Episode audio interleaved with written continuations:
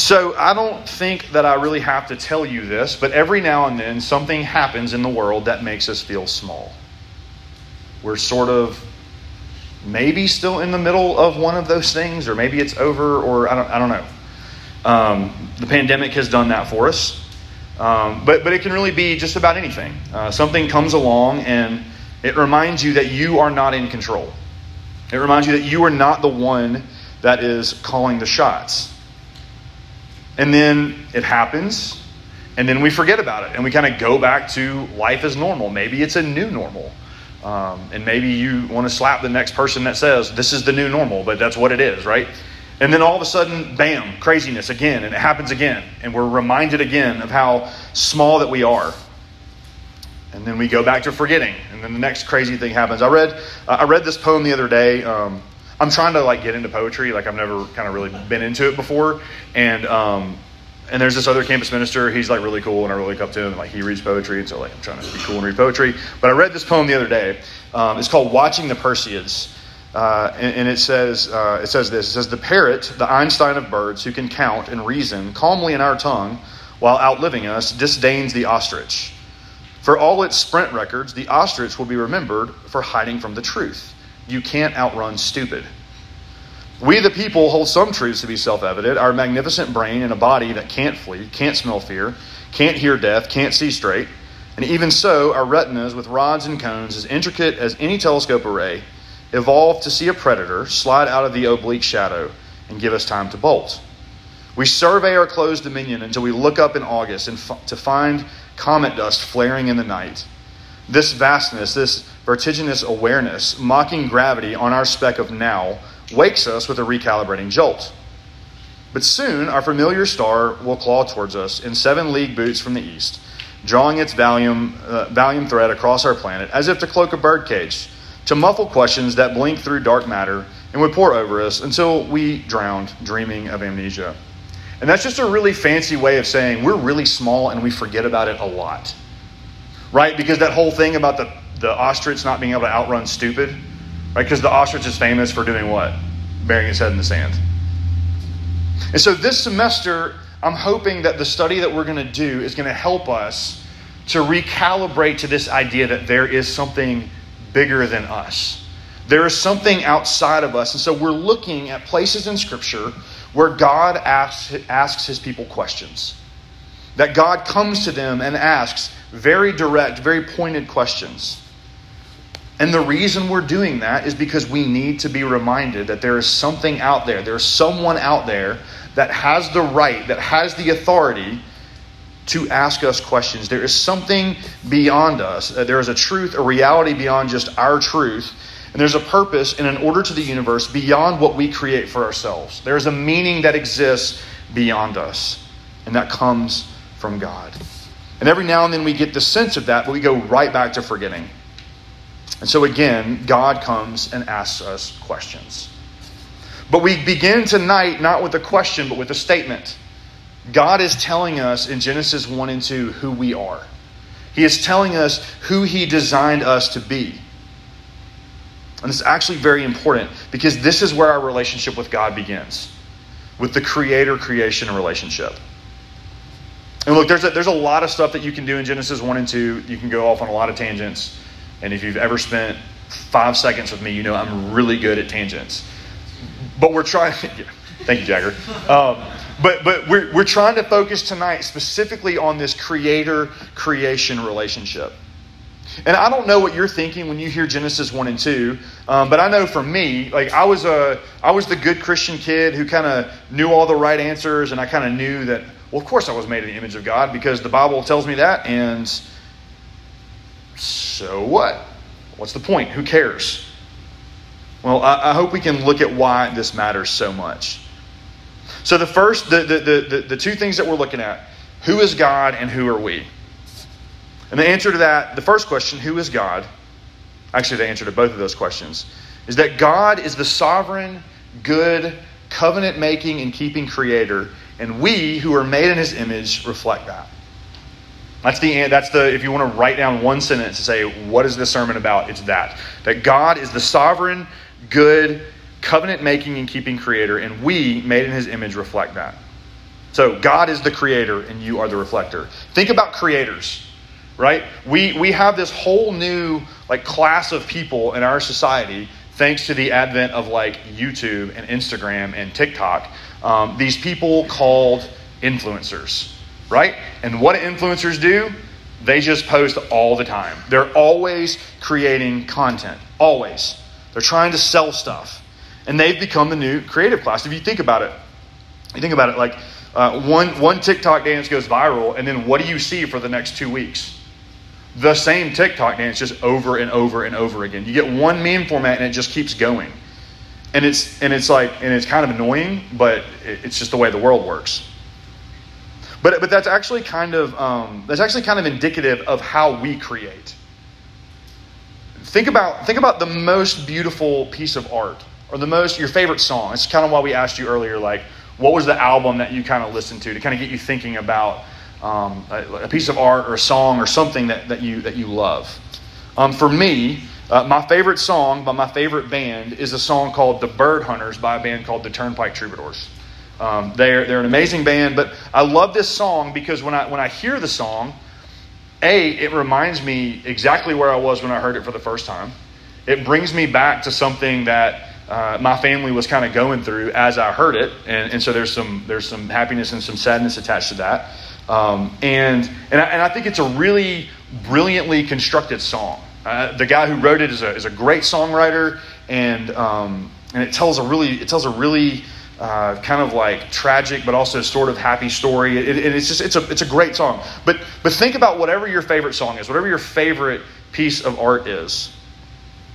The only thing that that artist or that writer has done is taken things that already existed and rearranged them in creative ways that maybe you haven't heard before. Right? So when we go back to the bird hunters, all of the words are words that already existed. That the guy that wrote the song just arranged in a new way. All the, the rhythms, those rhythms have been around forever. And he just kind of put them together differently. And he put them on, on, top, on top of chords that were played on instruments that both already existed.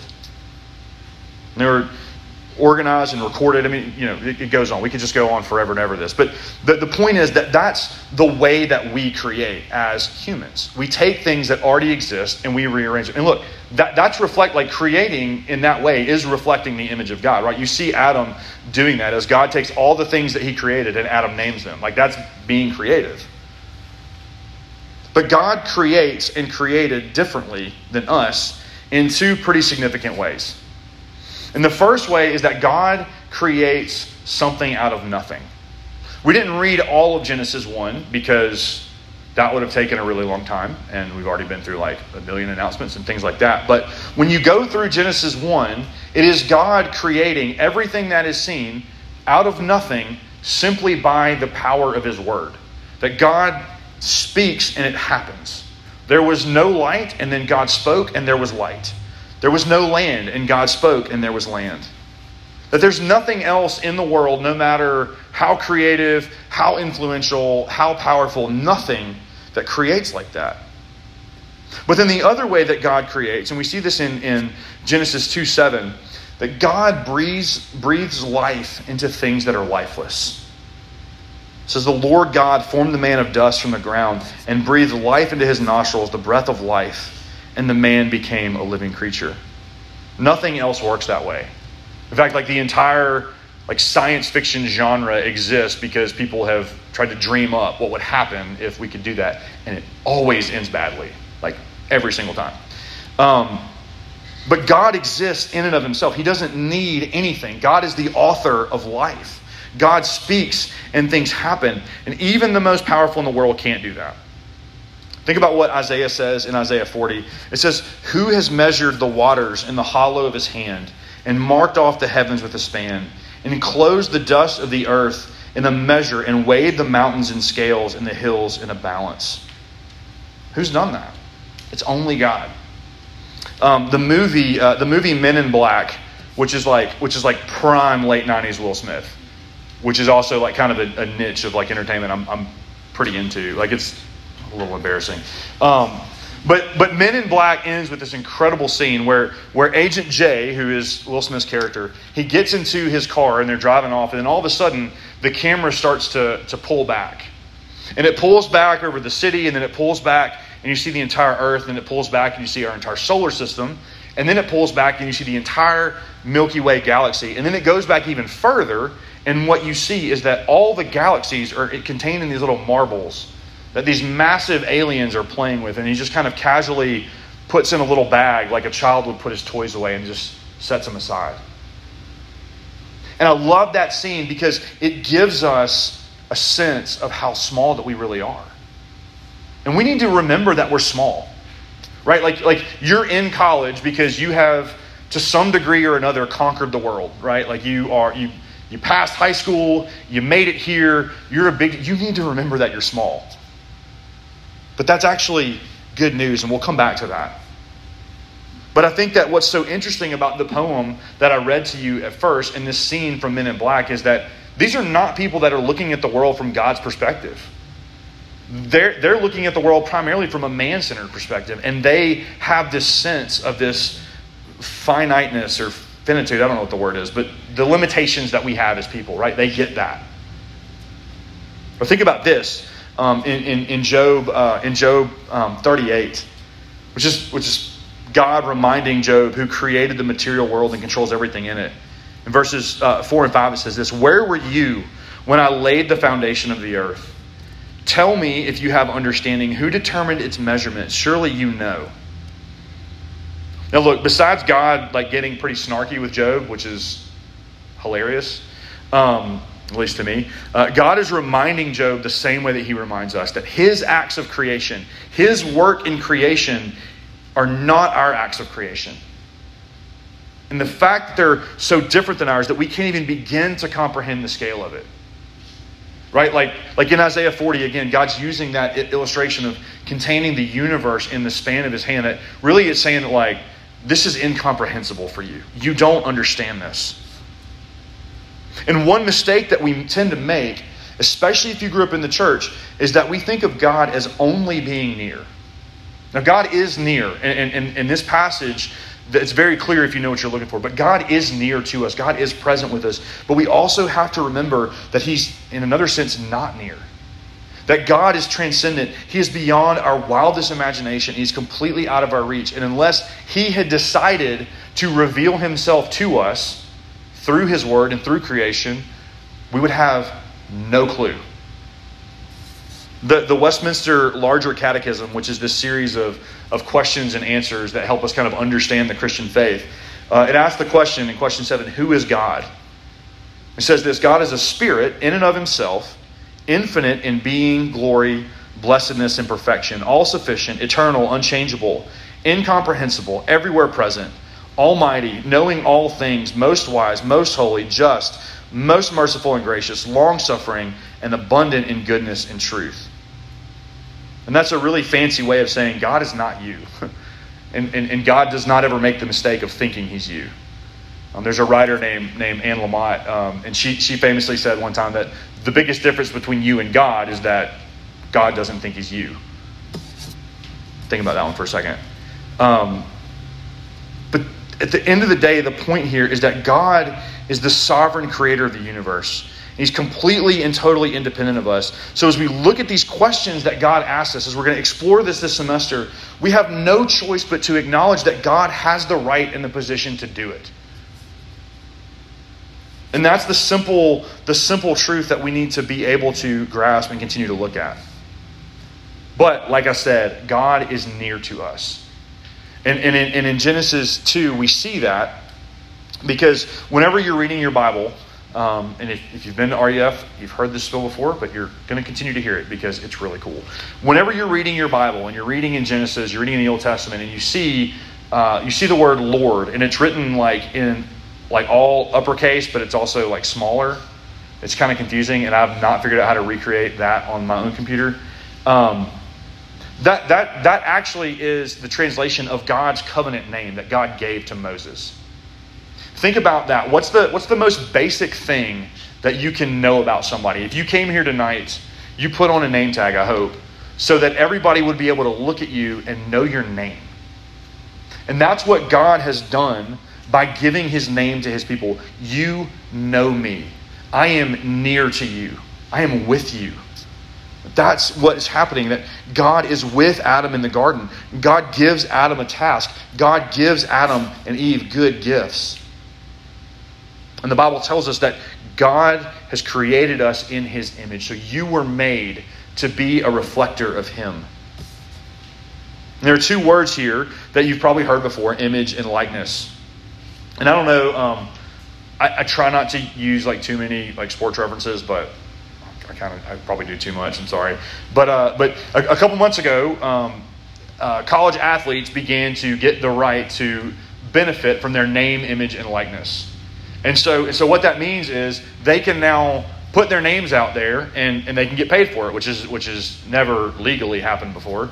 Um, because nobody nobody cheats in college sports, and now that it's legal, everybody's getting paid. But um, and what, what, what, was what was really fascinating was the most like the athlete that that lined up the most deals like immediately wasn't a football player, wasn't a basketball player. It was a gymnast from LSU because she already had a following of like 1.5 million people. She already kind of did her thing on Instagram where she would like, oh, this is how I fix my hair every day. This is my workout routine. These are the clothes that I buy, like whatever. And everybody's like, oh, we follow her. And so all of a sudden, everybody wants to put her name, image, and likeness on something so they can sell their product.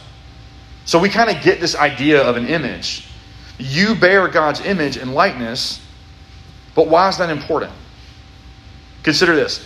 Um, in the ancient Near East, which is, which is the time that Genesis was written, in the ancient Near East, it was widely believed that a God spirit lived in any statue or image of that God, with the result that the image could function as a kind of representative or substitute for the God wherever it was placed. It was also customary in the ancient Near East to think of a king as a representative of a God. And obviously, the king ruled, and the God was the ultimate ruler. So the king must be ruling on the God's behalf. It is therefore not surprising that these two separate ideas became connected, and a king came to be described as an image of a god. And if it bore the image of a god, it became a god itself. Right? That was how the ancient Near Eastern culture worked. And it's against that backdrop that God calls every human that he made an image bearer of him. And so if you think about that, other cultures look at kings and rulers like they're the gods and the people are just kind of a little insignificant, cast them aside, not a big deal. But Genesis is saying that every single human being bears the image of God. You're not simply a more evolved animal. You're not the next step in evolutionary development. You are not an insignificant creature. This is mind blowing. It is completely countercultural. Because what would it mean for you to believe that you were made in the image of God? and that every single human being around you was also made in the image of God. And we don't we don't do this. Like at, like human history is just one big bad example of getting this wrong, right? Like think about um, every culture, every point in human history has found people that they believe to be subhuman. The Romans and the barbarians at the gates, the Nazis and the Jews, abortion, caste systems in various cultures, racism, um, class, all, all, the, all these different isms, right? They all show us that we are really good at forgetting that we are made in the image of God and that you are made in the image of God. But Genesis tells us something completely different. If you look at the people around you, regardless of what they look like, what they believe, what they do, or anything else, you see people who bear the image of God. And, uh, and C.S. Lewis writes this, and also if you stick around RUF, I'm going to quote C.S. Lewis a lot. So just go and get ready for that. Um, you should all, this is my this is my first official book recommendation to you is like get the Chronicles of Narnia and read them. This is not from the Chronicles of Narnia, but you should still read them. But C.S. Lewis says this. He says there are no ordinary people. You have never talked to a mere mortal. Nations, cultures, arts, civilizations, these are mortal, and their life is to ours as the life of a gnat. But it is immortals with whom we joke, work with, marry, snub, and exploit immortal horrors, or everlasting splendors. That every single person that you have ever talked to is an image bearer of the living God. And so, this thing that we do where we find the worst thing about somebody and then define their whole being by that, that's wrong. That is, that is a sin against the image of God. It's denying the full humanity of another person because it denies all the good of the imago Dei, the image of God. So, this is the interactive portion. We don't usually do this. And everybody's getting a little nervous right now who knows me. Um, but I want, you to, I want you to make eye contact with somebody. Turn and look at somebody. And I want you to look at them. Do it, everybody. And see, Blake's not doing it. Couple people aren't doing it. Look, look, look at somebody, and I want you to look at them, and I want you to say, "Good evening, Your Majesty." Good evening, Your Majesty. Right.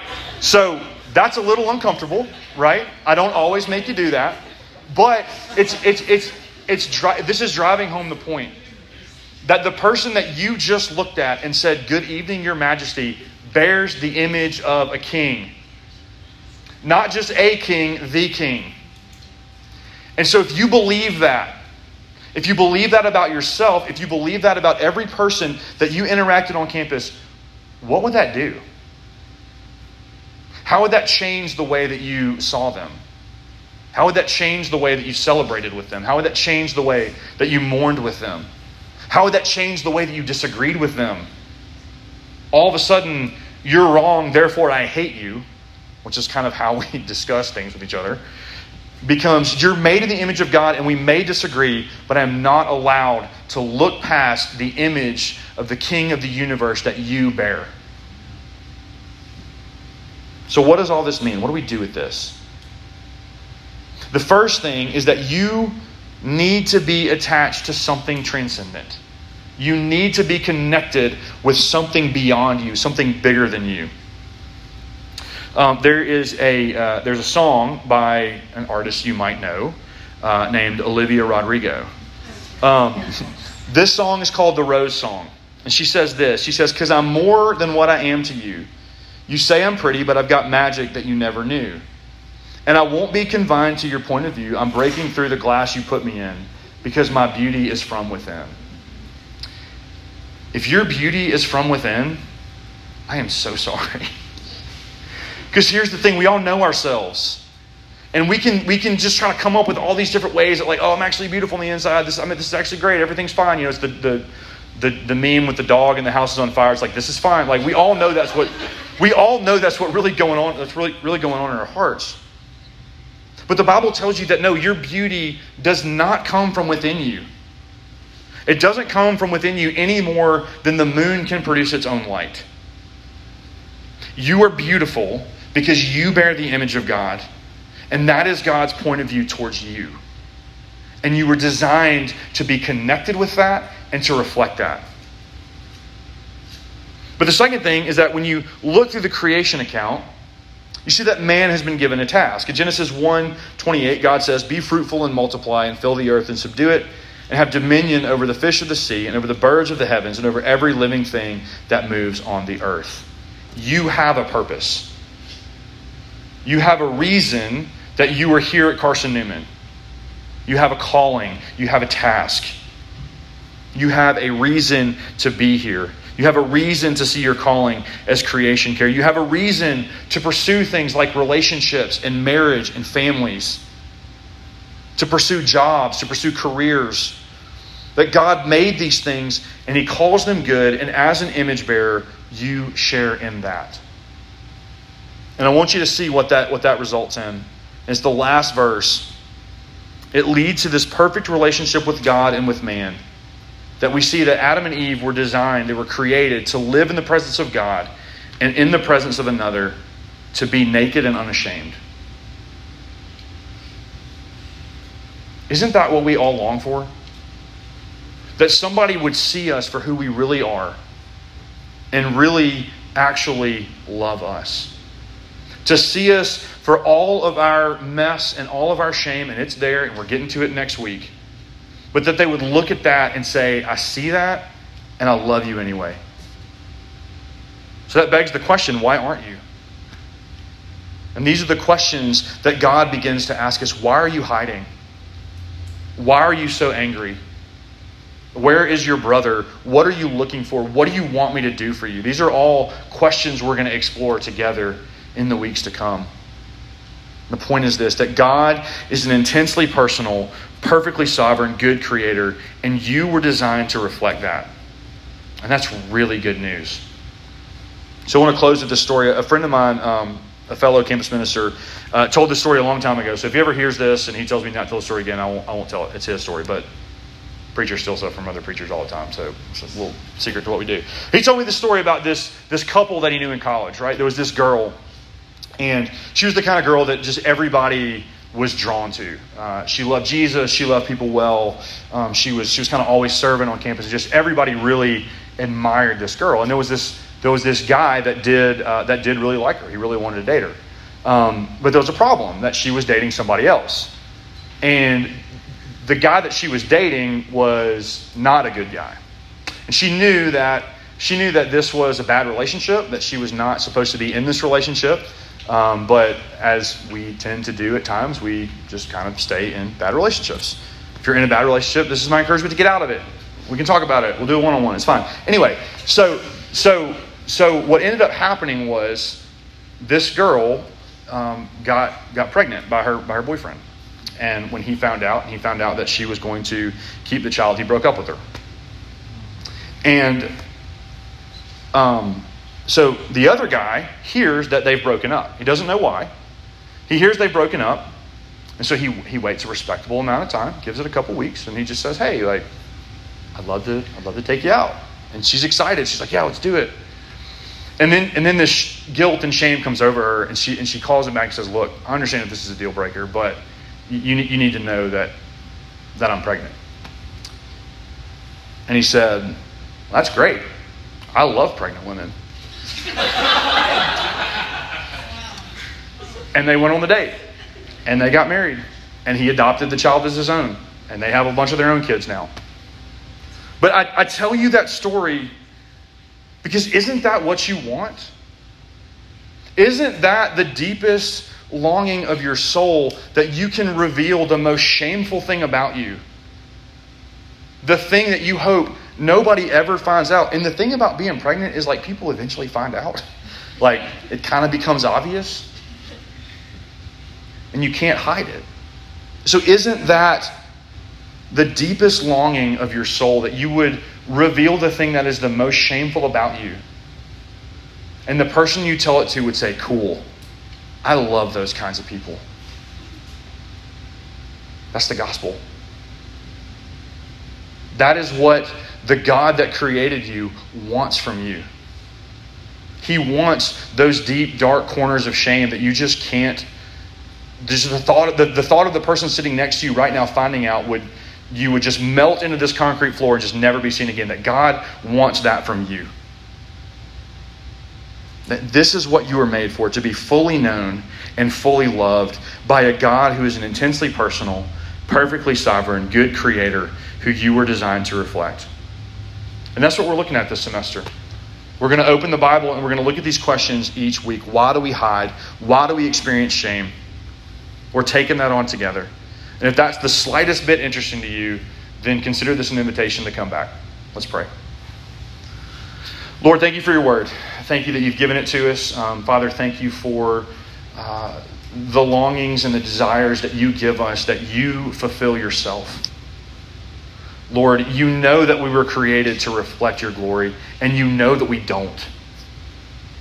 You know that because of our sin, that we have brought shame into our lives and that we are running, we're hiding.